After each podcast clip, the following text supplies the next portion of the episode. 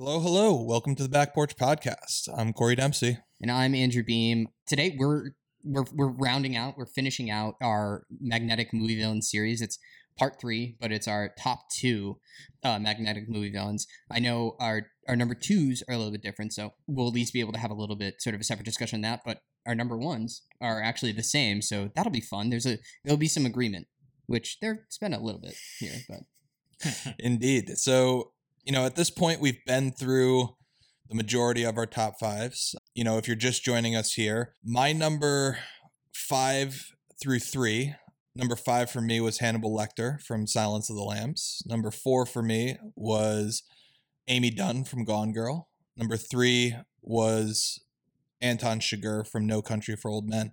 Um, Beam, what what have you discussed thus far? Vincent from Vincent from Collateral, was my number number five. was my number five. Wonderfully played by Tom Cruise, which so a lot of time has passed since we've done this. A pandemic happened, and since this pandemic happened, we went on a weird Tom Cruise rabbit hole that's going to produce something Someday. good. I don't know, Probably not, but I don't know. okay. but anyways, and then uh, my number four Was Uh, also Anton Chigurh. was Anton Chigurh? so we had a nice little conversation about that, and then Eric Killmonger from Black Panther, played by Michael B. Jordan. Indeed. And as we have for this entire series thus far, we're joined again by our friend and filmmaker, Micah Khan. What's going on, Micah? Hey, so sorry about that fiery discussion. So this time we are going to be drinking Dirty Bastard from Founders Brewing Company. as if we couldn't have more than just one, you know, bastard named beer. We need multiple. We need multiple. Yeah, I remember that first one really hurt me though. Like I remember. I don't like- think this one will hurt as I much. don't- Yeah, yeah, yeah. I don't know. Yes. Absolutely. So, So it's a Scotch style ale, uh, Oh. Dirty Bastard. Um, it's eight point five percent. It's past noon um, when we're recording this, so I think did- that's fine. You did not need to say the time out loud. I felt like I did. All right. Listen, as So- long as it's past noon, we can crack it. So uh, let's Listen, get into it. It's already midnight in New Zealand. So If the sun's up, we can do it. All right, here we go. I got I got my got my church key.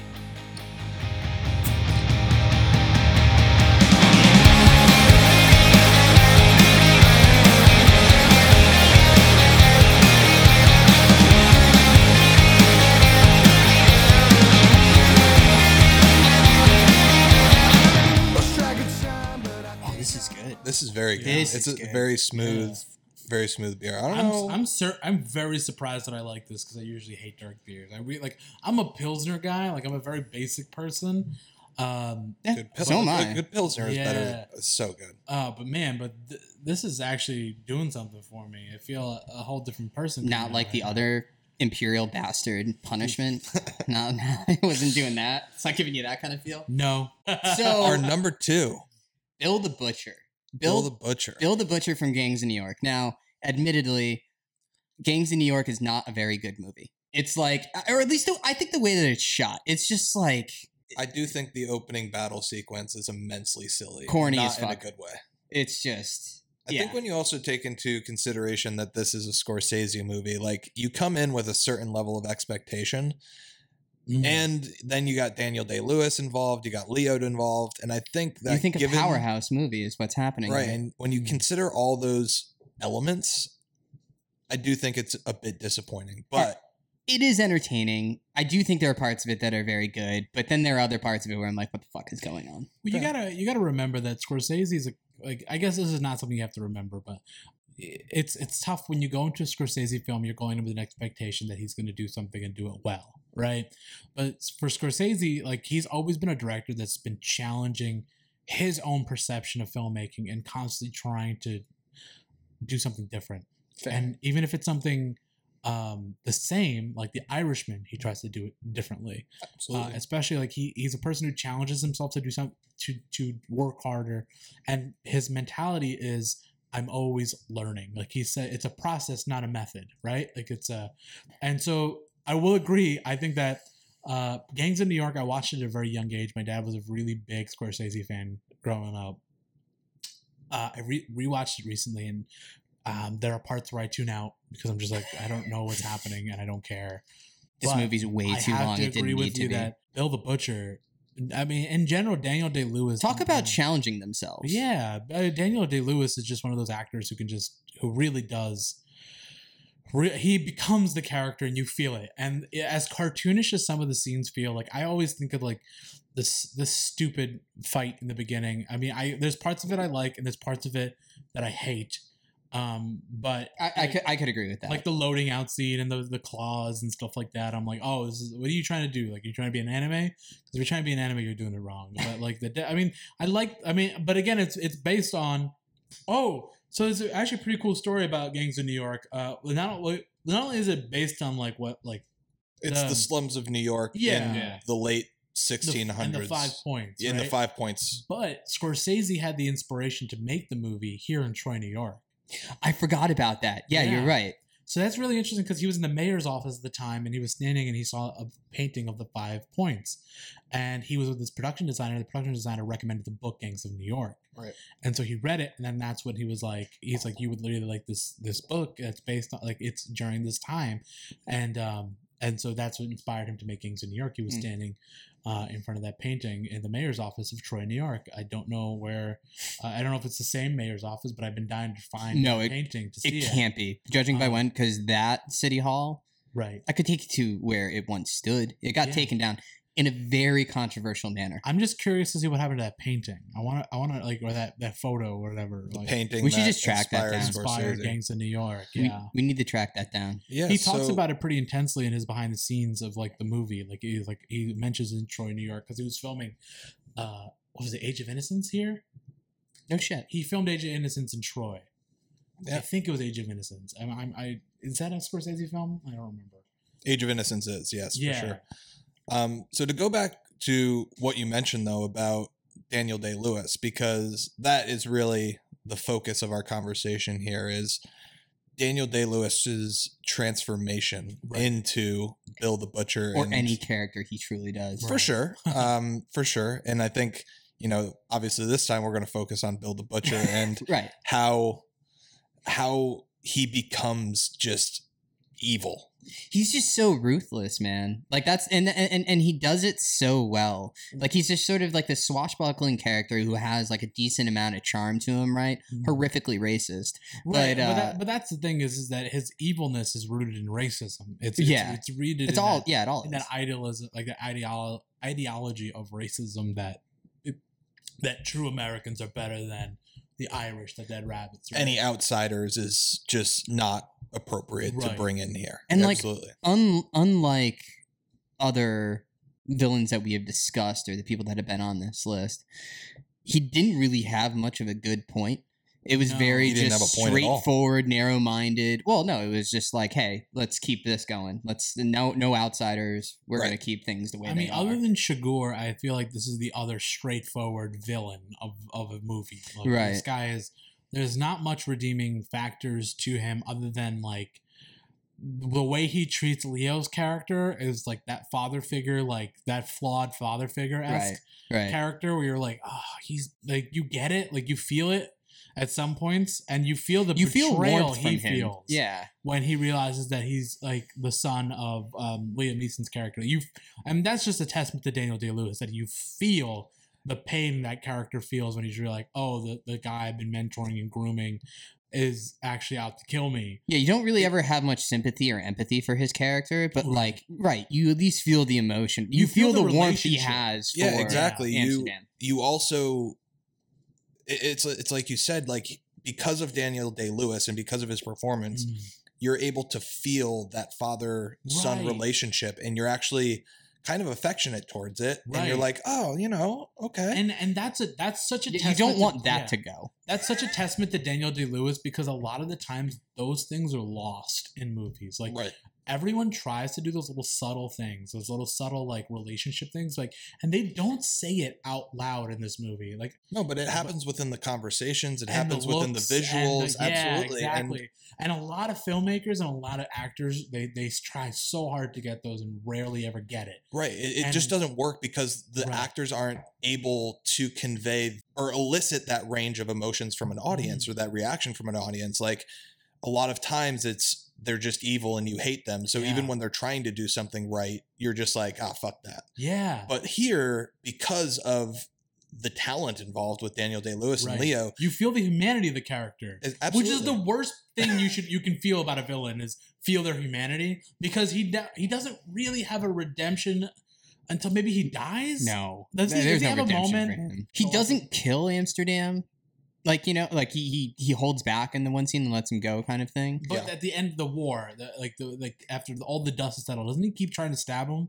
yeah, no, I oh mean, yeah, yeah. he doesn't no he does not have a redemption like Right. he he gives amsterdam a chance in that moment but he doesn't have ever a redemption it's just you know It's he- all bad. but Yeah, he, he- dies kind of a triumphant villain's death almost Mhm. like killmonger in the sense that he goes out Right. still you know and he's not he's not right like killmonger is Right. he has some points like he's he go- has no he's going point down. He doesn't. but he's going down and he Right. Mm-hmm. hasn't changed. Like he is a villain through and through. And so he has that kind of villain's Right. death at the end. And I definitely think that's part of the reason why I don't think I like Gangs of New York is because it's such a black and white movie. Like here are the villains and here are the good guys, and I just don't think it was that. I don't think that was that simple. Um, not saying that Daniel Day Lewis like needed that complexity, like he needed to be the like complex, but I will say that for such a a dark villain, for his acting to bring out any sense of like magnetism, um, any kind of humanity is insane. Yeah, for sure. Is Because insane. Like, and I hate to even like art because like again, like I like it when a villain like kind you can kind of relate to what they they're doing. Uh, or they maybe have a slight point, but they're going at it with like a re- the really the worst way possible.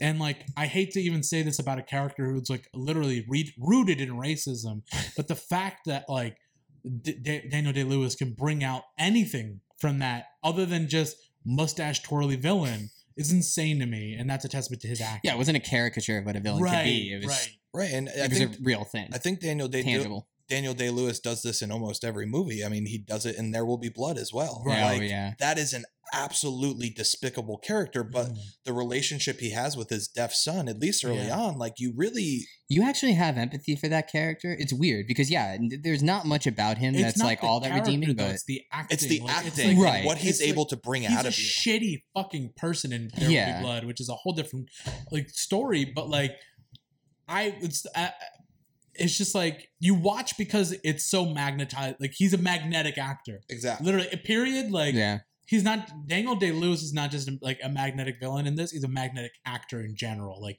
he brings out something in these characters that I've I yet to I I don't think you see often in film. It's it's a one in a million thing that you see an actor. And the only other person I could compare it to is like someone like Amy Adams. I think um, Mm. has that magnetism that any role she plays, you're like, well, fuck, I'm watching this. You know, That's almost. that's an interesting Yeah. thing about Daniel Day Lewis is like he is often going so over the top, but it never feels like overacting. it never feels like it tips over. Right. And and that's the thing is like he's playing these over the top characters. It's but purposeful. The acting is never to the point where it becomes like a caricature Right. or like flips into being like, oh, this is just this is Right. this is comical how Mhm. like ridiculous he is. Yeah. And it never flips that way. And I think, like you said, that's just a testament to Daniel Day Lewis. Yeah, and then I think the only other person I could it's so Daniel Day Lewis, um, Amy Adams, Adams, uh, yeah, uh, Tilda Swinton would be my other. oh shit. Tilda I don't think I've ever seen a She's so character where she goes over the like she goes big, yeah, but she never goes over the top. Just like Day Lewis, like Her- she's yeah. Her and Michael Clayton. Dude, I was just about to say that. Fucking incredible. but then you can see like the little like the little opposite of her character in Snowpiercer, right, or like right. like she is like and then she plays Gabriel in, in Constantine she kills it like like she's just She's it's very actually like very underappreciated. Oh, I feel like as an actor. Yeah, I mean, I think it. I think it's part to do with audiences' reactions to her, but I also think it has to do with the role she takes. She's Mm-hmm. not ever taking like a big league role. She's like Mm. a character actor through and Right. through. But if you don't have her, there's a huge gap. oh, it's feel a it. Huge gap in the movie. missing. Like she elevates every single Mhm. movie that she's in in a really incredible way. Tilda Swinton, absolutely. I was gonna call she's her the sixth amazing. man, but you can't call her that. Yeah. Uh, No, she's she's Scottie Pippen on every She's Scottie every, on every movie. She might not be the star, but she is what makes that team win. yeah, and I don't really, I don't really, I can't think of any actors like off the top of my head, other than like maybe the three that I just said, that really embody a role so much that it brings out even the worst character's humanity. So Beam, why don't you uh, tell us about some of Bill the Butcher's most magnetic scenes? So definitely one of the best was the poker scene where he first meets Amsterdam. Or Mhm. Bill first meets Amsterdam. Just the way that he carries himself. And it, it goes into one of my favorite quotes. Amsterdam comes up, he introduces himself, says his name. He's like, Amsterdam, I'm New York. Don't you never come in here empty handed again. You got to pay for the pleasure of my company. Oh fuck! Like, just some of the, like, great quote. It, it, it is a great example of just like Right. Bill the Butcher, the confidence that he has, the Mm. way that he's able to hold court and just sort of command the room, Mm. not even just as an actor, but just as the character itself Mm. uh, is able to do in the scene. I, I love that one. That's a good one. You definitely learn a lot about the character from that. Like you know that he wants he keep he's a person who's after power. Like he like and that's the reason why And he's, he's obsessed butcher. with his own story. Right. He's that's why he's the butcher, right? Like that's why he's like a person who will take your life if you cross him because he has that much control over you. Like, Right. Yeah. Like, you know.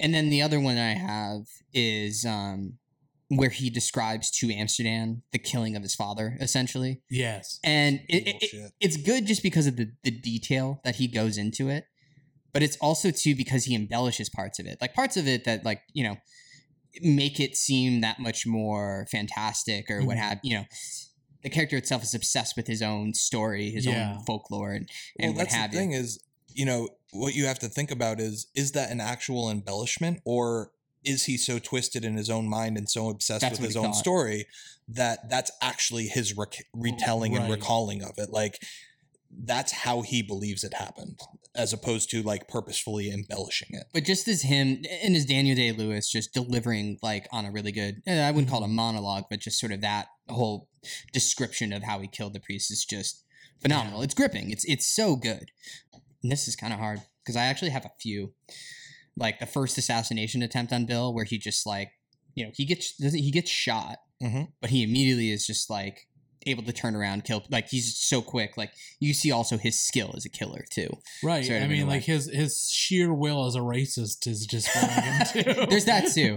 Actually, I would say in place of that though, the knife throwing scene with Jenny. So that's that's mine. That, that's your number one. that that was the one that I was going to put forth, and um, Oh no, that scene is so good. that's my favorite scene because It's so tense. it is so tense and he's such a talented showman and daniel day-lewis is such a talented actor that you actually don't know for a bit whether he's just putting on a show or whether he's really sending a message and then Mm. it becomes abundantly clear that he is sending a fucking message I don't know. I was a little lost. I thought it was still just him being like, "Oh no, no, no, no! This is this is part of the act. This is." well that, that's the thing is he's so convincing but like I know. he, he was very much sending a message and that's that's it for me i love Right. i love that scene i think it's incredible and i think the tension like you mentioned is is really palpable Well, it just scene. it builds. Yes. It really bu- builds to a Mhm. very uncomfortable part. So in terms of my what what I think is my number one, I think I got to go with him describing. I, there's just something the way that he describes killing the priest. Maybe it's maybe this says more about me than it does anything else. but uh, the way he just the way he delivers that line and just the character almost like drops that sort of swagger and it's just very like proud kind of the way that he was able to do that and you and you get to see him not try and, and maybe you're right maybe that literally is just how he recollects it and he's just delivering he's he's just delivering it with it's stripped down yeah. but it's powerful so I, I i i love that scene and it's just a great bit of acting from him too but it's hard because that knife throwing scene is so good absolutely for sure so I've got I got a few quotes because that was the other thing about this movie. Some of the quotes that he had for him. So He's obviously, in a different movie. I'm It's sorry? Like Bill the Butcher's in a different yeah, movie. right, exactly. There's a whole other movie happening around him, but it's like let's just make this all about Bill. Yeah. just Um, running ISO plays for Daniel Day Lewis and be like, "You go do your thing. yeah, yeah. So as We'll as an stand over here." as an example, well, there's I've got actually probably two of these, maybe all of them are kind of have racist undertones, or we're just they're racist. But They're uh, racist. Yeah, exactly. There's no undertones with Bill the Butcher. Is the thing is like So one of them, obviously, that I had was in the in the poker scene where they first meet, where you know, yeah. Amsterdam, I'm New York. Uh, the second one is when he's talking. I think he's eh, talking to someone else. I don't know if he's talking directly to Amsterdam. I can't recall, but he's just like, on the seventh day, the Lord rested. But before he did that, he squatted over the side of England, and what came out of him was Ireland. No offense, son. Oh shit. Which, but you chuck like I, you chuckle. Dude, like, listen, I'm an Irishman, and that So am I. that is a funny joke. That is that is hilarious. And then I've got a so those are the two, and then I've got a kind of a tie sort of with these or like whether they should be in the list or not. The one where it's where he just says he's like, "I'm going to teach you to speak English with this fucking knife," Oh shit. Yeah. Fuck. which that one's a lot. And then the last one, I think when he's talking about Amsterdam, he goes, "I'll festoon my bedchamber with his guts." If you can fit festoon in a in a in a quote or just anything accurately and well, Daniel someone's Day Lewis saying that line. yeah, like, who else would be saying anybody that? else? Imagine Nicolas Cage saying that line, or like imagine Tom Cruise saying that line. Like Tom It Cruise, I don't know if he knows festoon. I, I just don't think it works unless it's Daniel Day Lewis. Like he, No. it doesn't make any sense that it works.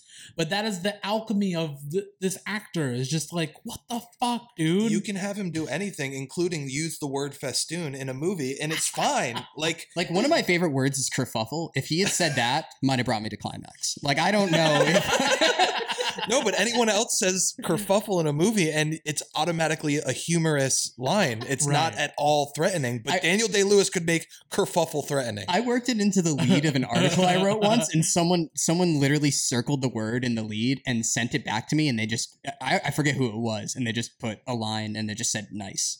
They were just like, they weren't even editing you; they were just great job. good. For, good for you. So my favorite out of all of those, I think it's Dude. I think it's the on the seventh day the Lord rested. Just because like again, encapsulates him as this immense racist, right.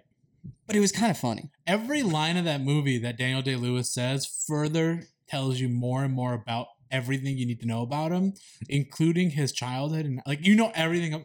I would argue that you know every single thing about the butcher by the end of that movie. There's no secrets left about him. Right, and and it's not even like they told the whole whole story. It's all through Daniel Day Lewis's acting that it just comes through. Yeah, And you know everything about it's just the physical, the physicalization of his acting, and is like, and the line specifically written again. He's in a different movie.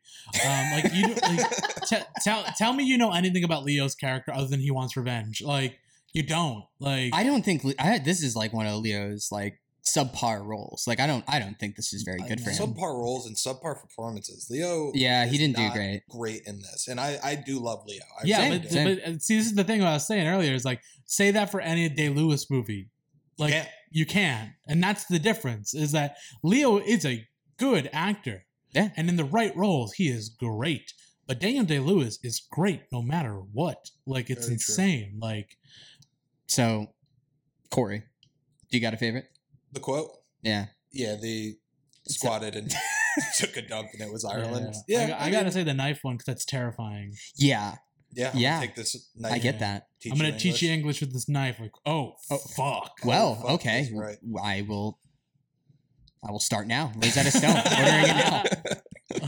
where where where do I Do you- begin? Do you have a Rosetta Stone?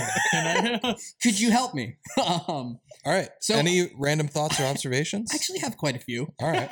Um, I'm, I'm, I- I'm not. I'm gonna kind of blur the lines in terms of random thoughts and observations and questions. Um, the one thing I noticed and what I'm kind of curious about, Bill the Butcher doesn't seem to age at all from when he kills the priest and sees Amsterdam as a child to when Amsterdam comes to kill him.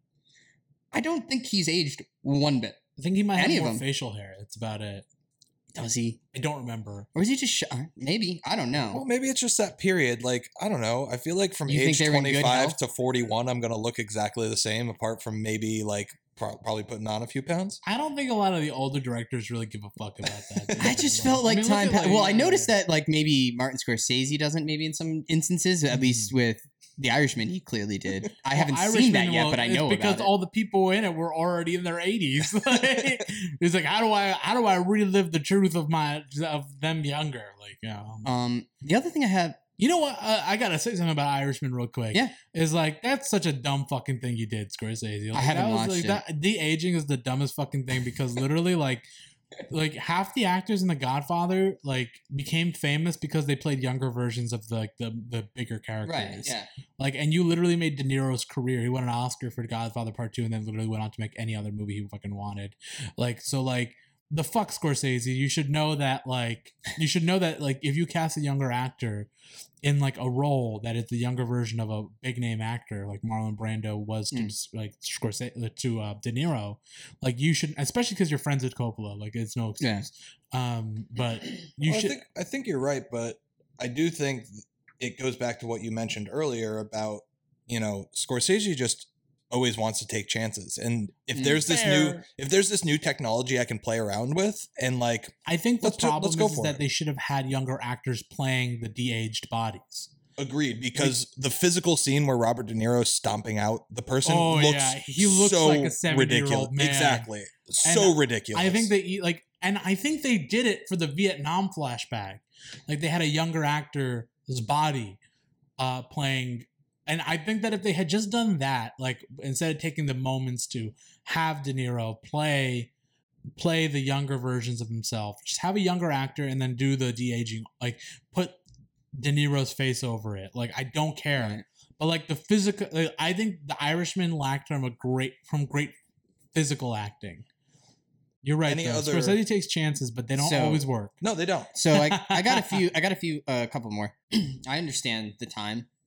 You know, maybe clothing wasn't the most optimal. But out of everyone, Bill the Butcher seems the most sweaty and all the time. All the time. Like he's just so incredibly sweat. Like his hair is always looks like it's drenched in sweat. Like I could go up there if I wanted Well, to like fill a cup hate of to break sweat. this to you, but the the heat of like the the fire and heat of all that racism underneath him is just it's just keeping him in a perpetual sweat. I thought you were gonna tell me the fact that he's like a butcher, but like I no, he's cutting meat. I, like it should be cold down there. What the fuck is he doing?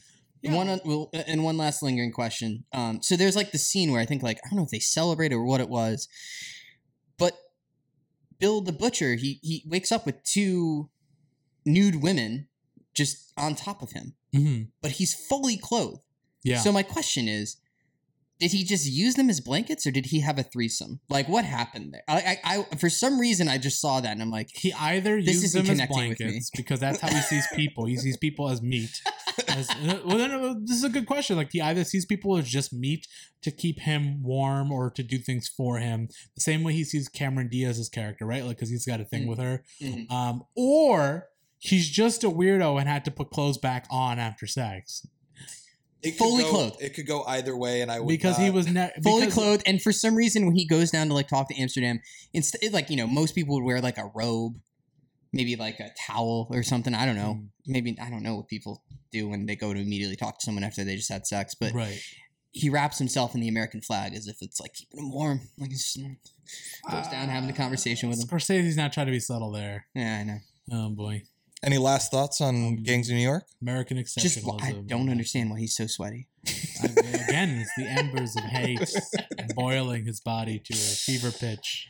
okay we uh what's your number two here My number two, speaking of racists, is Colonel SS Hans Landa from Inglourious Basterds, Oh, boy. played by Christoph Waltz. Um, god he's so good so good. And I think I have a couple of kind of big picture thoughts before I get to some of my scenes and quotes and etc.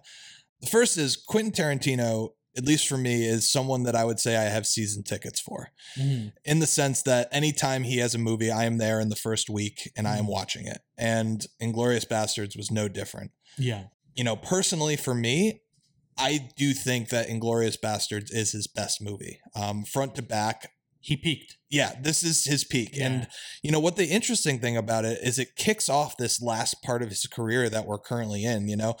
There's kind of these phases to his career and this last part has been the revisionist history part of his career. Mhm. You've got Inglourious Basterds, you know, you've got Django Unchained, Mhm. The Hateful Eight, and now Once Upon a Time in Hollywood. All these kind of revisionist history, revenge fantasy pieces. Mhm. Um, and Inglourious Basterds really started that all. And I think it's I think it's produced some of his best movies. I love mm-hmm. Once Upon a Time in Hollywood and I love Inglourious Basterds. Those are both in my top five Tarantino. I I, I think they're phenomenal. I will agree with you that Inglourious Basterds is not only one of the best movies ever made, but his peak as a director, and part and it's because all the characters worked and they were all in the same movie. I would say. I still love that referring. Yeah, with Bill the Butcher, different movie, bro. different, dude, same page, different book. Like, but I will say Hans Landa is like from the from the word go, the way intro- they introduce. I I think that there's a there's a certain cleverness in the way Tarantino directed that opening scene. And and if, if for people who who lack maybe a sense of film grammar, you don't because you feel it. Like I I know that a lot of people film is a very complicated thing, but a good director can really guide you through a story really well. And you and the whole point is that you shouldn't have to know you're being guided, you just have to feel it. And I think that opening scene is like the pinnacle of directing almost. Right. And I think I think that's exactly, you know, that'll lead me into my most magnetic scenes. And the first one has to be that opening scene mm. with Hans Landa and Monsieur LaPadite and his Yeah. family. And it is the thing, like, you get a lot of films where they have like a gimmick, Mm-hmm. and even the most non fluent in Mhm. terms of film language can understand it, like Yeah. 1917 with the non cutting and the Yep. oners and so on. But with Tarantino, especially in this particular scene, because Tarantino has his flourishes, but in this particular scene, all the things that he's doing as a director are so subtle Yeah. in terms of building the tension that it's Mm-hmm. really just an incredible scene because it's just two people talking for 20 fucking Mm-hmm. minutes. And yet, You don't feel that. 20 no, you don't. It, it feels like an action scene because the tension is ratcheted up so high and so gradually Right. Yeah, it's in so what's happening. delicately in the way he just. uh, Yeah, just the way that he delivers it. Well, and It you know, and it's delicate because he's. you. I think that again, that scene is the best scene that Tarantino's ever directed, ever. That whole that first eighteen minutes, eighteen minutes, something like that. Like, Something r- yeah, along it's there, a yeah. long scene, but it works, and it's because like from the word like you know, uh, Monsieur LaPadite is is is chopping a stump, right? Like Yeah. he's like chopping at this thing that's in the middle, like taking roots on his property, right? Like how the Germans have occupied France. Like it's it's Mm. so such a subtle, like stupid little like Tarantino esque like uh detail. Uh, I always find it funny because it's like it's about removing the things that have planted roots in your property, right? Like for like it's the Nazis in France, right? Right. And then there's a scene where the daughter hears the, the the cars coming and we see it and then he sits down and actually like you see that's the the shot of uh Monsieur LaPadite half of half of the frame covering him and his like non-reaction to the scene. And then the the daughter is panicking. So it's almost insinuating like in his mind he's panicking too but it's through the daughter. Like it's it's such a subtle like subtle choice as a director to show like how he's feeling through the daughter right? And then like and then the, the, the brilliance of that scene is like when when when Hans Landa pulls up, right? He's in a wide shot, right? He's small in frame. He's this tiny little guy. A little German guy. He's like, okay, cool. Are you Mr. Lapratine? You're like, who the fuck is this guy, right? Like, and then he wa- and he does a very specific thing. He has Landa walk through his space. He walks all the way to Monsieur LaPadite. So it shows that Landa is walking into his actual space, moving past the axe, which is which is subtly in the background to show like there's a threat here. Like there's a threat in the background of the scene. Right. There's a sharp object, right? Like there's all these little subtle directing things that he did. And then we go inside, right? And he like meets the daughters, but he only acknowledges the daughter that has blonde hair and blue eyes, Mhm. which is another thing. Is like like and then we and then we get to the scene like like where like he really starts to like uh talk to the character and you and the moment like the in, and it's just in a way that he's like placed on in the frame too. Is like Hans Landa is still really really small in frame if you really look at it. And the the farmer is still really large in frame until he's not. And then you can see the change. You can see the physical change where Hans Landa the the the the, um, the spaces flip right? Like Hans Landa is now on the right of the of the scene to insinuate that he's like like as as a human being like uh, sorry not, as an as an American filmmaker right? And Americans we read left to right. When we read something right to left it creates a negative it, it, it's uncomfortable to the eye. So in film theory when you move something right to left it creates a negative inference to your eye so you associate whatever's moving right to left with bad. Hmm. right? So if you ever notice like in a lot of older movies all the villains are coming into frame right to left like because it creates a negative inference on your eye and you immediately associate sorry i snapped. You immediately as- associate that character with bad or uh antagonist. Like it's something that is gonna and the tarantino literally turns the table and flips it like literally in a camera move turns the table and makes Landa in the power position and he gets bigger and bigger in frame. Like it's insane. The level of directing that goes in that went into the scene is insane Yeah, no, and It's a I- level of detail I didn't pick up on. Oh, this is the, this is the problem with watching movies with me. Is this is the level of detail that I always go into. no, but I I, But I appreciate it. that's that's also the thing is even though you don't actually notice those things, you still feel, Feel those it. things. That's the his brilliance of the presence scene. and and, and Right. just sort of You what he's there to do. You're gonna go back and watch this scene. and You go, oh shit, I see Yeah. it now. But the whole but you don't even need to consciously it. think about it. You- are subconsciously knowing exactly what's happening due to what Right. he's doing as a filmmaker. Right. And I think That is the job of a filmmaker is to make sure you feel it and not show it. Like Yeah. you're not not not to tell you how to feel, to show you how to feel, to make you feel it. Exactly. And I think that, you know, what you're pointing out here is exactly it. And I think there are just these little subtle flourishes, not Mhm. only in the direction, but also in the writing of it and the little things like when he says, Would you mind if I pull out my pipe? And then right, he pull, it's pulls out this big fuck off Yeah. pipe. And it's just him flexing on him. Mhm. And the equivalent of him taking his dick out and just slamming it on Right, the table. just Exactly. just laying it on the table and being like, yeah. And so there's just those things in the writing as well. And that that that scene is just absolutely incredible. I do have, and I know this is a lingering question, and maybe I should save it to the end, but I don't want to because I want to No, talk no, about it it flow, right bro. here. Let it flow. Is at the end, Mhm. I I think he does, but I want to get what you guys feel about this. I think he just lets Shoshana go because reasonably they could have just gotten in their cars and gone and chased after her and Mhm. killed her too. But I think it establishes something about Landa that he more so than anything he's Mhm. just in it for the thrill of the chase as a character. Eagles- that's that's Eagles his like character. chase. Before you said that, that's literally what I was thinking. Yeah, yeah, it's the chase that he's after, and like I mean, and so he just lets her go and he's Right. like, "Au revoir, Shoshana." I'll find you some point. Yeah. Like, like, and he's confident that he'll find her at some point. Like, and he does. well, Jesus, like, does he what- ever? yeah, and I feel like he knows. I feel like he knows the whole time because the- Absolutely. And so that that leads me into my second scene is the cafe scene. So the cafe scene with Shoshana, it's like we're so synced here. exactly. I And feel you. you know, with that, there's where he orders the milk. And you're like, oh shit. Does he know? knows, Yeah, But it's like, does he? And I think he does because I think it establishes it in that first scene. He's letting her go and he just keeps stringing her along because he loves making her shit her pants. right. Um, and It's a game for him. Exactly, it's a game, and the that's what he wants it's to do. Always been a game for him. and I think it reveals itself in the last scene, and I'll get into that in a bit. Yeah. But you know, the one thing that I really wanted to, um, two things that I really wanted to point out about this scene is he asks about the family and how her aunt and uncle died, and she says, you know, my uncle died in the Blitzkrieg, and all he responds with is pity. That's it Mhm.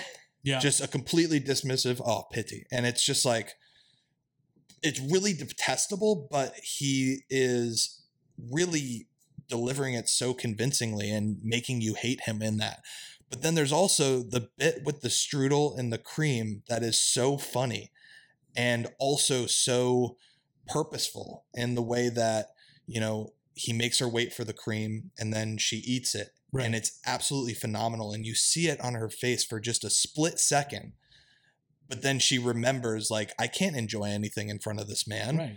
and i can't show thing, any is, like, joy His whole thing is he wants to take control. Like like he's a control freak. And Absolutely. a lot of the Yeah. themes I see that were co- like a lot of the villains just want control. Yeah, but his is like his control comes in playing games. Like and also like he wants to take joy away from people. He wants to take people's lives. I mean, if he really wanted to be like a hero of the OSS, like he wouldn't have killed um Diane Kruger's character. Like I forget her name. Um, bridget von hammerstein but yeah, Von Hammerschmidt. Like he wouldn't have killed her. Like he would have just been like, okay, I want to be part of it. But no, like Yeah, that Sorry. that scene though in the cafe, that that that part where, where she's like about to go in, you're just like, wait for the crumb.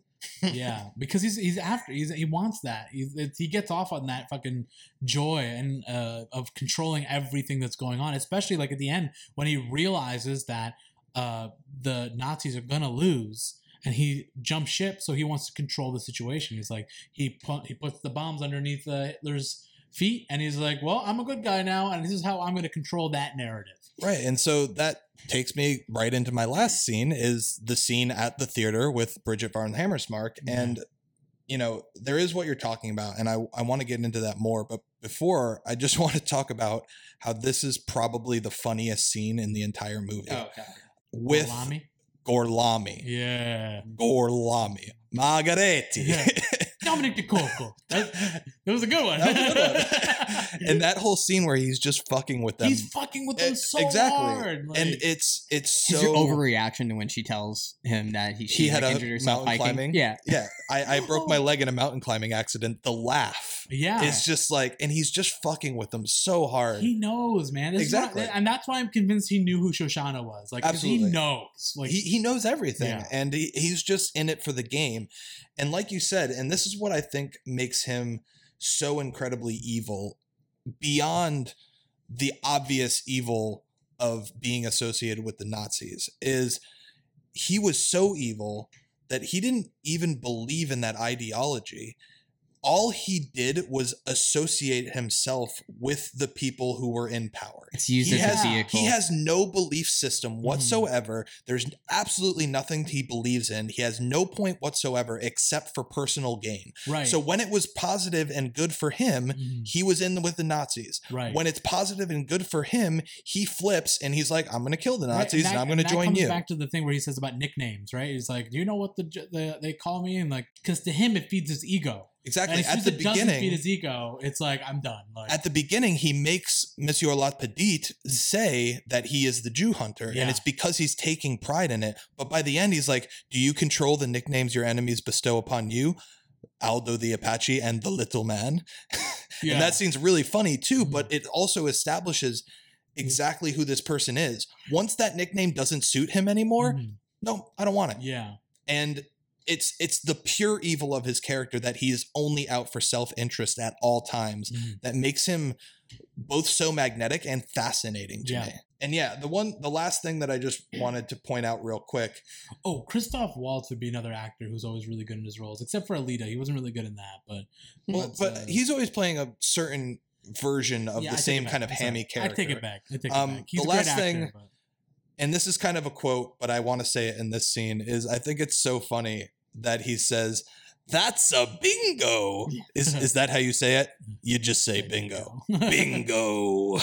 I, that's actually one of the quotes I have. Bingo! How fun. I digress. Where were we? Yeah, let's make a deal. I Yeah. always say that. Like I always, that's one of the quotes I always say whenever something goes right. I'm like, "That's a bingo."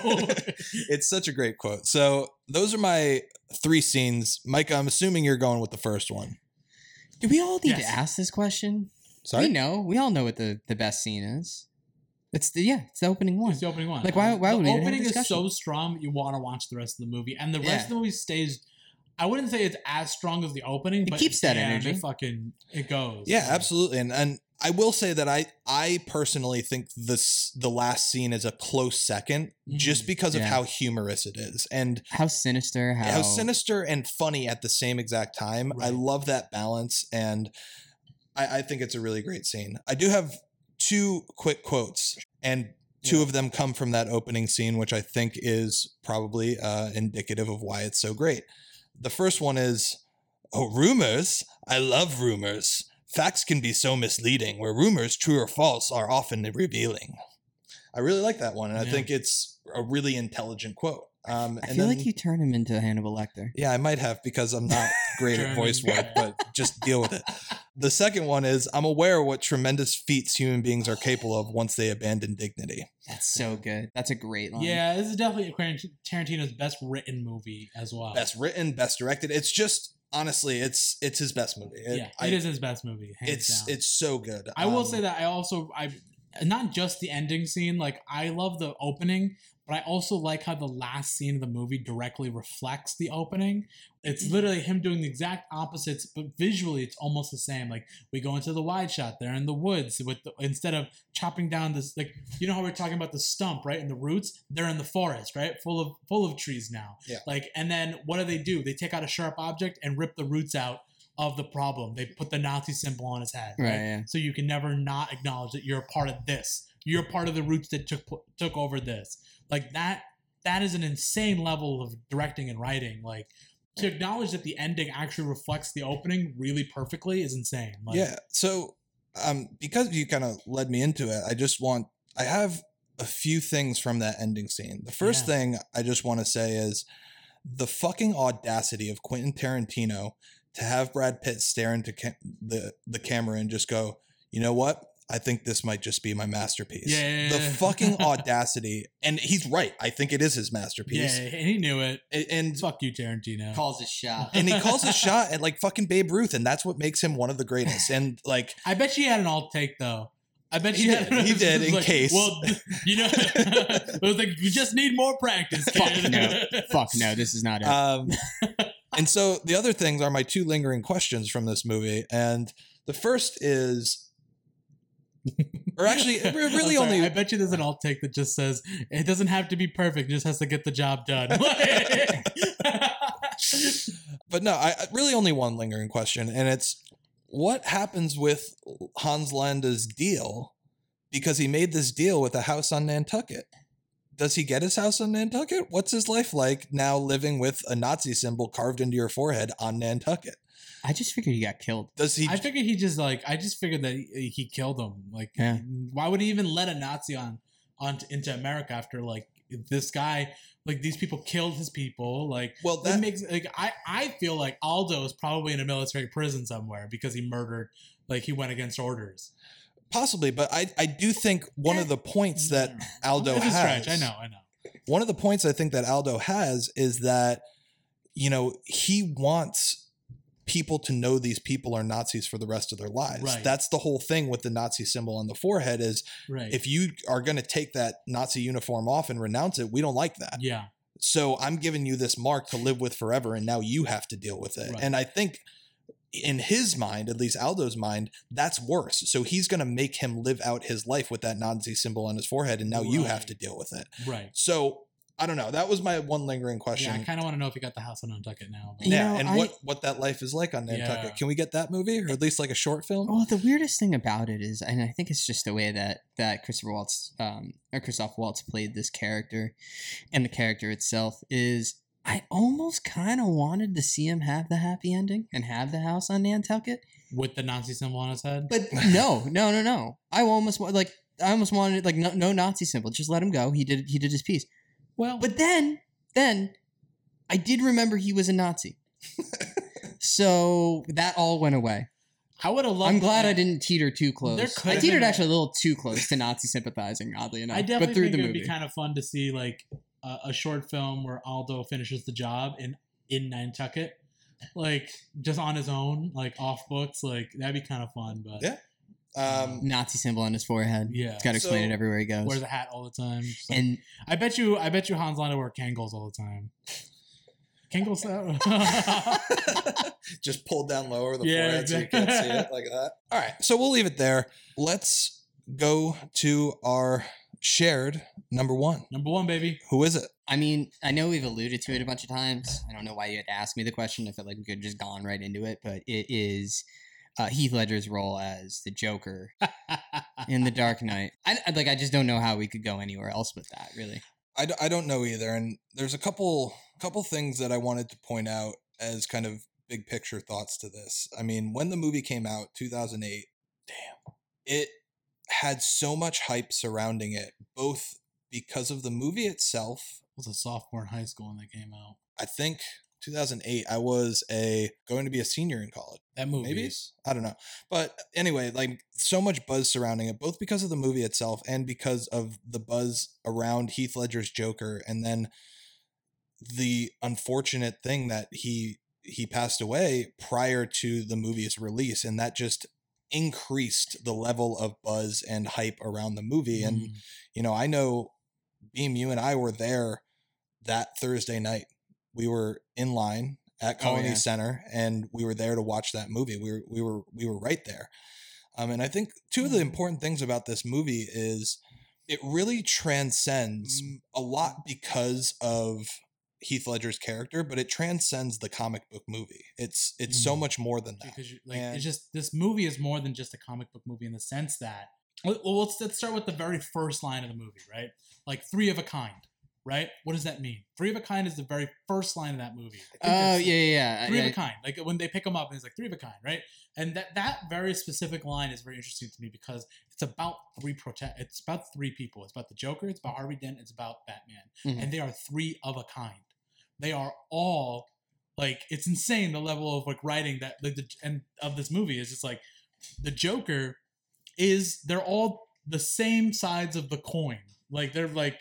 I know it's three of them, but like it's literally just the, it's the theme. It's like you know, like well, but then the- Harvey Dent yeah. represents both sides of the coin, right, where you know, but all of them are both sides of the coin. Right. But Harvey Dent's the one who's kind of forced into it. Right. And then Joker and Yeah, he didn't Batman are be there. exact opposites of each other.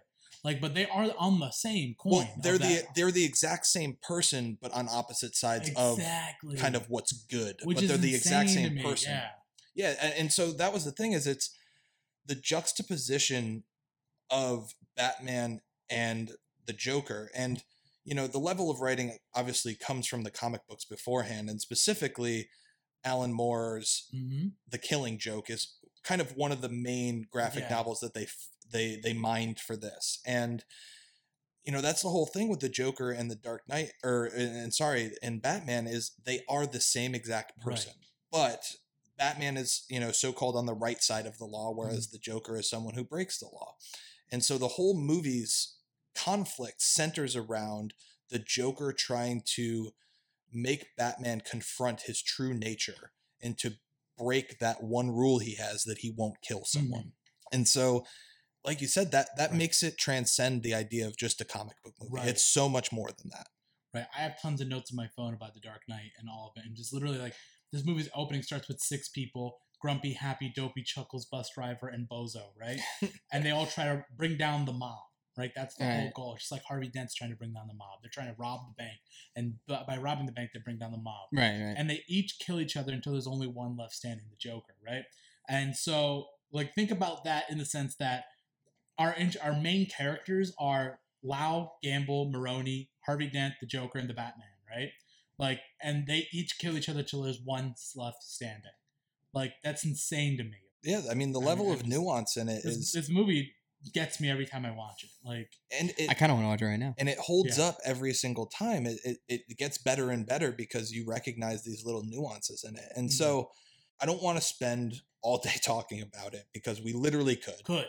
So, Yeah. you know, I'm just going to go up front and say every single scene that the Joker is in Mhm. is the most magnetic scene Right. up to that point. And so I I literally listed and made notes about every single scene that he's in because each one is so incredibly important. But at the same time, I did want to just whittle it down to like three or four to really talk about in depth. Mhm. Beam, you want to start us off with one of your magnetic scenes that you have? This is so tough because I, I like I pretty much most magnetic scenes. I think I have the whole movie written out. Probably the one of the most and probably one of my favorites is the teleconference with the with the all the various criminals in Lau, when he just makes his his grand entrance, like his his first kind of real like speaking part, or when we truly know who he is. It's just so good, and it goes to like one of my favorite quotes where because you hear him they. They hear you talk shit about it, and he's just like, by the way, the suit wasn't cheap. You should know. You, bought, it. And then when he's and yeah, and then just the other line where just like Gamble looks at him and goes, You think you can steal from us and just walk away? Yeah. that Yeah. right there is what I think. Well, there's one other one that I'll get to later, but that I think so is the funniest line of the movie. Like this and another one Yeah. are so funny. And there's one other one that I want to highlight from that is if you're good at something, never do it for free. when he when they ask him why he hasn't just killed the Batman himself, and my, my favorite my favorite scene is just the amount of times he talks about his father, but then the scene where he breaks up the, the fundraiser and he goes, "You remind me of my father." like I always just love the that whole scene where he like goes around like, "Where's Harvey Dent?" Like you know, like that. Have you seen scene- him? Yeah, have you seen him? Like like that whole scene. I was just like. Doesn't he like pa- lift up someone's hat or something? He's like, Is he Yeah, under there? yeah, yeah, yeah. on paper, that scene is dumb as shit. oh yeah. That physical acting of Heath Ledger and the choices he made in the scene, like even like the stupid like grabbing the glass and like like oh, moving it so fast and there's nothing left, and he's like, and he just like, drinks he- a little tiny bit of champagne. it's again like the Joker is in his own movie again, like he's in his own. But that's the thing, like he know the Joker. The whole thing about the Joker is that he knows the power of narratives. He knows like the power of a story, right? So like he knows that his character is playing a character actually. Like it's insane. Like it's almost it's meta, but it's not meta. It's No, it's incredible. And so that that's my scene that I wanted to no- nominate, and it actually is like a whole sequence of scenes, which might be cheating, but I don't give a shit. Joker kidnaps the fake Batman, and there's the news report where he, and this is probably like the pure scariest he is when he goes, "Look at me," and then he does that, and then there's the hysterical Joker laugh, which is the yellow. Teeth. But then you just hear the dude like screaming in the background. and like that is that is the single most terrifying not necessarily the most magnetic but then it goes straight into he organizes hits against the commissioner the mayor and the judge mm-hmm. two-thirds of which are successful and then he breaks up the fundraiser for harvey dent and does all the things that you were just talking about and the physical acting with the mannerisms like the licking his lips yeah. and then when he when batman actually comes out and he does the well then you're gonna love me and then the way he's fighting him with the kicks while he's down and like the wild gesticulations like you said like on paper that doesn't work at all Right. but the way that heath ledger inhabits the character of the joker just makes it work Right, and the way that the Joker fights in itself is so unorthodox that like someone who's classically trained like Batman, who if you really want to argue like yeah, he has his like ninja style, but it's a it's a system, right? And that for Batman to win, the whole theme is to go outside of his system, right? Which is the whole like cell phone thing, but like the Joker fights out uh, outside of Batman's system, which is why he's such a formidable like a villain for Batman. He brings him out of the shadows. He constantly puts him in the spotlight, which is not where Batman is the best. Right. No and i mean that's that's really the whole point of the movie is he's trying to get batman to embrace chaos and he's Mm. trying to get batman to reveal his true nature um, whether it's revealing who he actually is Yeah. Um, in kind of the teleconference or in in the press conference rather, or whether it's by making him kill someone, kill preferably the Joker to show that he's capable of that and show the people of Gotham Yeah. that this hero you've embraced isn't actually a hero. Again, the stories we tell each other are lies, and that's the whole thing with the Joker is that he's creating, he's destroying the narratives, and like ultimately, that's the great lie of the movie. The, the Harvey Dent law is based on a lie. Right. Like Yeah. that's the whole. That at the end of the movie, Joker wins because that's the whole point. He reveals to us as the audience that it was a lie. Like right. The people of was- Gotham don't know. Right, He Right. failed in that way, but we know. we know That's well. That's also too like so. One of my favorite. I, I don't know if it would make it into the top quotes because like there's so many of them that are just like so mm. prescient. Like it's just they work so well. But um, I took Gotham's White Knight and I brought him down to our level. It wasn't hard. You see, madness, as you know, there's like gravity. All it takes is a little push. It's just it breaks down the movie so well in just a couple of lines. Yeah, absolutely. Ah, damn it! I'm gonna go home and watch The Dark Knight. I? I know, right? So the second scene I wanted to talk about with a little bit of depth is when the Joker gets himself arrested on purpose Oh. and then escapes. That that entire sequence. So it starts off Harvey falsely reveals himself to be the Batman and mm. as they are transporting him you get the big action scene with the flipping of the 18 wheeler which Yeah. as far as action scenes goes holy fucking shit. Can we also just talk about like it's such a tense scene, the build up, getting to everywhere that it does. And then you see the Joker just hang out of the fucking side of the 18 wheeler, just like shooting off a machine gun, moves on like doesn't he then like move on to a this- handgun and then all of a sudden bazooka. And like it's like we're all it, what does it say on the side of it? Does it say slaughterhouse? But it says it's like the S is crossed out and it's like laughter house or something like that. Something Oh, like that. I don't know. No, it is. I just think it's so funny when he draws out the bazooka and it's like, okay, we've right, 'cause now he just keeps Well, upgrading that- the gun that's the and other- That's the other thing that I have a theory that like the Joker is actually part of the military. Like he's like actually like there is like hints that he might be military trained. And right. there, there's and there's a very specific line that he says that makes me think that it's this it's the line about the soldiers. Like you tell you tell people that a soldier is gonna die, uh, like but like that line makes me feel like there's something more going on under because like that's the first line he says that feels honest, and I'm like, all right, there's something underneath that. That it's all part of the plan. Yeah. It almost feels like a desperation to still like hold it together. It almost feels like But for him, a- if, if the a plan, crack, right? It's a crack. it's a crack, right? No, exactly. If you disrupt his, it's like you wonder, you disrupt his plans, like mm-hmm. what happens then, kind of thing. Yeah, he- Which I think- guess he think sort of notices- Showed a little bit of who he is. Right. His vulnerability. There's like the little bit of vulnerability you can actually have on the Joker, mm-hmm. because otherwise it seems he's impervious to any of that. Did you bring up the line? Did you?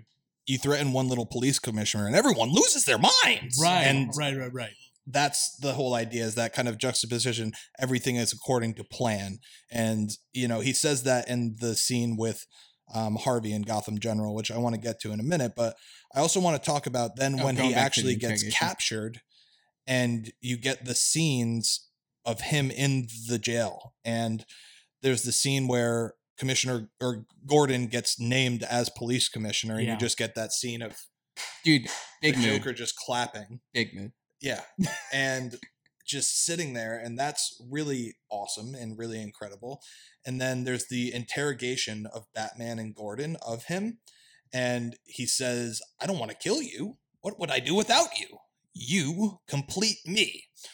Which brings me to one of my interesting things is is the Joker a Jerry Maguire fan? Because it seems like he might be. Is this movie actually a rom com? yeah, it's the yeah, it's like uh yeah, it's the rom com we were looking for. This is just I mean, they top- have a meet cute. they do. Like they. Oh God, no! Is this movie a rom com? I think it is might be a little actually. Wow. Um, Did we just uncover that? It's a rom is this com with like fights. is this the one like Christopher Nolan movie that's like a rom com? Right, Because he and doesn't wh- have the same chemistry. And instead with of Bane. sex scenes, it's fights. Like yeah, for sure. I think I think they like so. it rough. And speaking of speaking of the fight, like when Batman starts beating the Joker, Mm. the Joker keeps just keeps enjoying it more and more, and he starts laughing and really enjoying it Dude. significantly of- as Oh, this is a rom com. Well, it comes from one of my favorite lines too, where he's like asking questions like, Could you please just give me a minute? Like and then just slams his head on the table again. never start with the head; it makes them Oh, all fuzzy. fuzzy. and then finally, with the escape, Which again, that line right there could be referring to prisoner torture in, in like Afghanistan or Iraq. yeah, absolutely, Like and he knows he. he knows It's stuff. a it's a throwaway line, but like he might actually know how to torture people and get information. I kind of seem like it does that he does know that. I feel like you just could you could just tell. I feel like there's moments where he does get information out of people through torture in the movie. I couldn't. There there are layers to the Joker that I I don't even think we fully understand yet. Or maybe we're cut out of the movie that we don't understand, but I think there is You can't just peg him as a villain. There's so much more to him. Layers. He's a villain. It's like a goddamn at the end of the day, he's a villain, but so is everyone. Is Right. the point. yeah, right. Everyone's the villain. The, and the he's just trying to heroes reveal and it. the victims are the people of Gotham at the end of the day, because they're the ones suffering, and that's the biggest thing. Is like the whole the, the biggest thing of this story is it's the people at the end of the day. These giants, these fucking heroes and villains are fighting, but it's the people of Gotham that are suffering, Right, and, and so and, and they find comfort in the lie, right? Like Yeah, Absolutely. And I think the last two things I wanted to point out about that scene before we get to the last one is there's the scene where the other cop comes in, and this is where you get a sense of just how evil he is. And he says, You know, how many of your friends have I killed? mhm. And then he just does the mouthing six. And it's Yeah. just like, ooh, so incredibly evil. And then he finally escapes the MCU and he's just hanging his head out the window in a really iconic scene and just kind of flapping his hair and really enjoying it. And it's in that moment that he's thriving on the chaos that he's created. And it's him really reveling in it. So I, I just love that. That's my most magnetic scene right there. Me too. Um, you know, we'll, we'll, I'll say it up front. I did want to talk about quickly the hospital scene with Harvey. yeah. It's What- what- iconic. What do you got? Well, it's just because, like, all right, so it's just the the conversation that he has with Dent in there, where Dent's shackled, and he, I mean, like the the comic relief of him dressed as a nurse, which is also just hilarious. and then he takes off the mask and he's just, Hi. That's the other one in addition to the yeah. And it's one little it's it's a one word line that is Mm. so incredibly humorous because of Heath Ledger and his performance. Well, then the other, the, I mean, so that whole scene, they're back and forth, like just you know, as he does, just kind kind of systematically stripping down Harvey Dent down to you know, basically trying to review exact reveal exactly who he is, and then just basically getting to the core of it in that scene. I mean, it's just it's just another really good Heath Ledger delivering the lines as he could, or as the Joker as he could, where it's just at, you know him at his best. Is it the best scene? No, but I, there's just something. As much as like the him hanging out the the, the car, the cop car mm-hmm. is just like so iconic. There's also the him walking away from the from the hospital, which like wasn't there. Maybe I'm wrong, and I'm very willing to be corrected on this. Wasn't it like the hospital didn't explode when he So pressed the he button? presses it at first, And and, so then he he's just like messing with it, and like, and then Well, it's also the way that like he was like just in the moment where like that's your instinct just to go right to that and then it works out you know, perfectly. Even the way he just behaves in that scene and the way he's looking at it, it's just so perfect with the Joker. And then when it does explode, he's like actually surprised, and he's like, "Whoa!" and then starts running away. And while while you said it's not it's not the best or most magnetic scene, but for me, I think it's what reveals the most about him and his true intentions and He breaks This he breaks it down a bit, yeah. Right. And this really interesting juxtaposition of him because he says, Do I really look like a guy with a plan? You know what I am? I'm a dog chasing cars. I wouldn't know what to do with like if I caught one. Which- do things. Which just makes like the scene of him hanging out the cop car, just like going with his hair like a dog does when he and, gets and his it's hair that. Yeah. callback to Yeah. that, but also at the same time, he is But that's the thing. he does have a plan. That's exactly it. Is like he says he doesn't have a plan, but when he catches the cop car, he sticks his head out of it and enjoys it. Well, he's Yeah. trying to distort the truth in all moments All too. moments, With his with yeah. it, with his backstory, with everything, he doesn't want to reveal. He does. He's trying not to reveal a, a thing about Yeah, him. and there's little cracks, little slivers of Little. that reveal who he Right. is. But Right, he's very only to the audience, not to the people in the story. Right, right, right. You know, and it's also when he says, I try to, try to show the schemers how pathetic their attempts to control things really are. But he's the ultimate schemer. His whole idea in this whole movie is to descend Gotham into chaos to Right. reveal who these so called heroes really are. Wait, are you trying to And tell me that he might be a hypocrite? Well, I mean, he's just a blat. I mean, he's not a hypocrite. He knows what he's doing. He's telling lies for right, a purpose. Right. I, I think that he's only serving his narrative. Like, I- Exactly. I, don't Well, think yeah. necessarily that he's a hypocrite. I think that he's an agent of chaos, and he's only int- he doesn't have any philosophy. I think he's just there to prove, like he's just there to prove that hit through his chaos that everyone else is a hypocrite. Well, yeah, yeah. No, that's obviously sort of his Yeah, absolutely. his mo. But then again, Um, we'll never know because there's so much to it. Like we can we can interpret these these moves, these movements, these these lines in any direction. Absolutely. And, you know, I think that's what makes the Joker such an incredible character and such this such an incredible movie Yeah. and elevated by Heath Ledger. And, you know, I think I think we said all of our best quotes just within Yeah, all of it. the realm of no, these I- scenes. I have a few that I really like too. Okay. The part where he's got Joker has the hold on Rachel, and Mm. he's just and Batman Bad let her choice, go. Bad choice of words. Very poor choice of words. One other one I did want to say is all you care about is money. The city deserves a better class of criminal, and I'm going to give it to them. Dude, that feels so good. Yeah. It hits so well. It really does. And it's, I just love the Joker so much. So, any I really random do. thoughts and observations on this? So many. I, I mean, I could talk about these for days, but I'm not gonna get like if you want to do a podcast specifically on the Dark Knight, I'll happily just do a top five best like interesting facts. I, I, have quite a few. I, I don't. I think honestly, some of the random thoughts and observations are just honestly in service to the movie. I think Mhm. that you know, while there's a couple things that might be slight flaws, I do think in the end it serves exactly what its purpose is. Mhm. You know, I do have one lingering question, and I think that I think we kind of already answered it, but I also kind of just want to throw it out there. But you know, he says, "I think you and I are destined to do this forever." In the scene Rest in peace. where he is hanging from the building and. Batman just leaves him there. So, Yeah. you know, I think we answered this already, but I think they obviously were trying to bring the Joker back in some way, shape, or That form. is the rumor that uh, there was a script that there were parts of a script that supposedly I, I was too young to care at the time, but there at the time there were people said there was a script that leaked that was supposed to be Bane freeing Joker from prison and then taking over Gotham together. And I don't know. I, I never I've never followed. I up remember on hearing that. about that. yeah, Yeah. I remember there being a rumor. I remember being too young to care about it, um, because I really didn't get into like really start making movies until 2014. Um, No, for sure. But I think what it leads to is an interesting question about. I think we can all agree that Dark Knight Rises was kind of a disappointing end Mhm. to this well, trilogy. No, no, no, no, no, no. Well, No, I, I, I am not on the team of people saying that Dark Knight Rises is a disappointment. I think it's very different. I think it's never going to compare to joke to Heath Ledger's Joker. I think that It's still a very good movie. at movie. some points Nolan No, may, it's solid. may have went too big. right? Um, but overall, I think that it felt underwhelming just simply because, Because of what it- Dark Knight was. it, it made up for this. It made up for the nuance and interestingness of the Joker with scope, and it didn't work.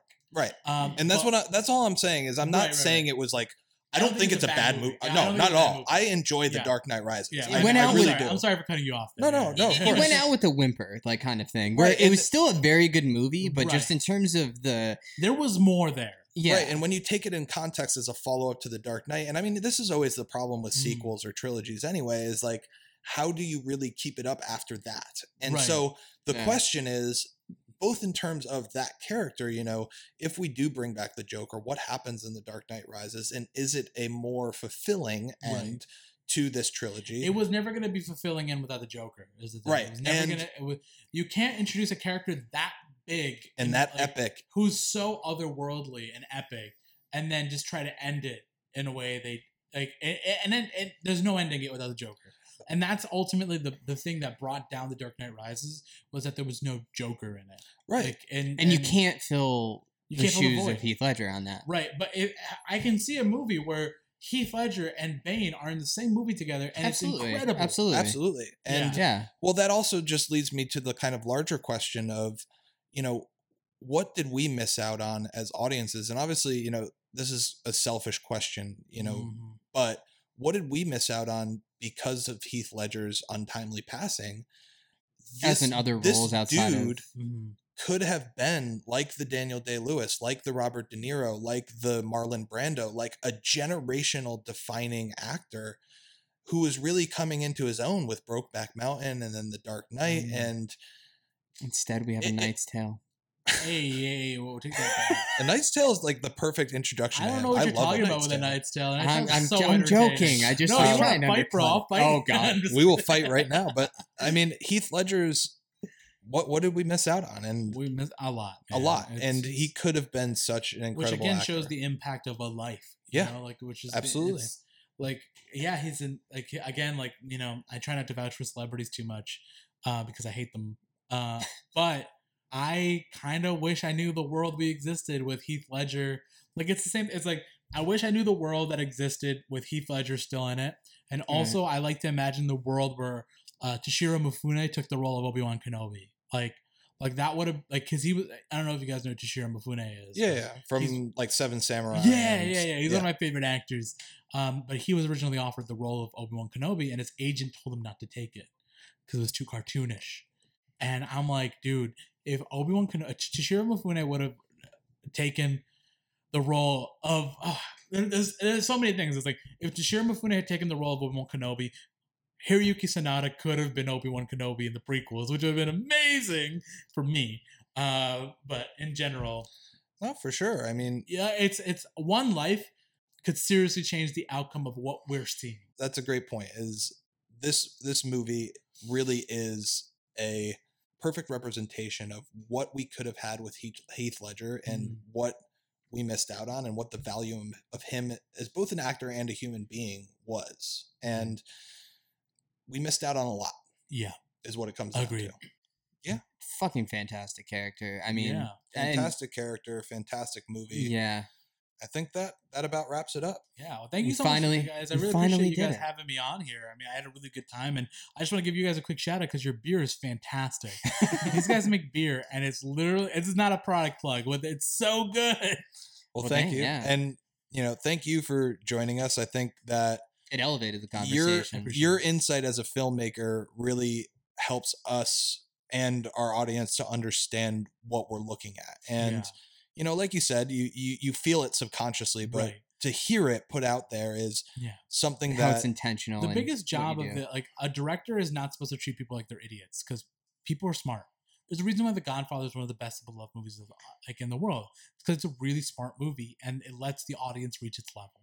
And I think that's one of the things that I want people to realize is they are smart enough to understand it. People are a lot smarter than we give them credit for. for us, you know, we we appreciate you coming on and talking to us like we know and even though we don't. But you, you help clue. us I mean, you, understand but the thing yeah. is, like, you don't need to know outright. You under, but the thing is, you guys understand whether you know it or not. Well, that's the thing. It's like being able now to go back and watch some of these movies with some of the ways that you sort of point out what the director is doing and able to convey that Mhm. message. Um, like I always know it's there, but it's just like I don't.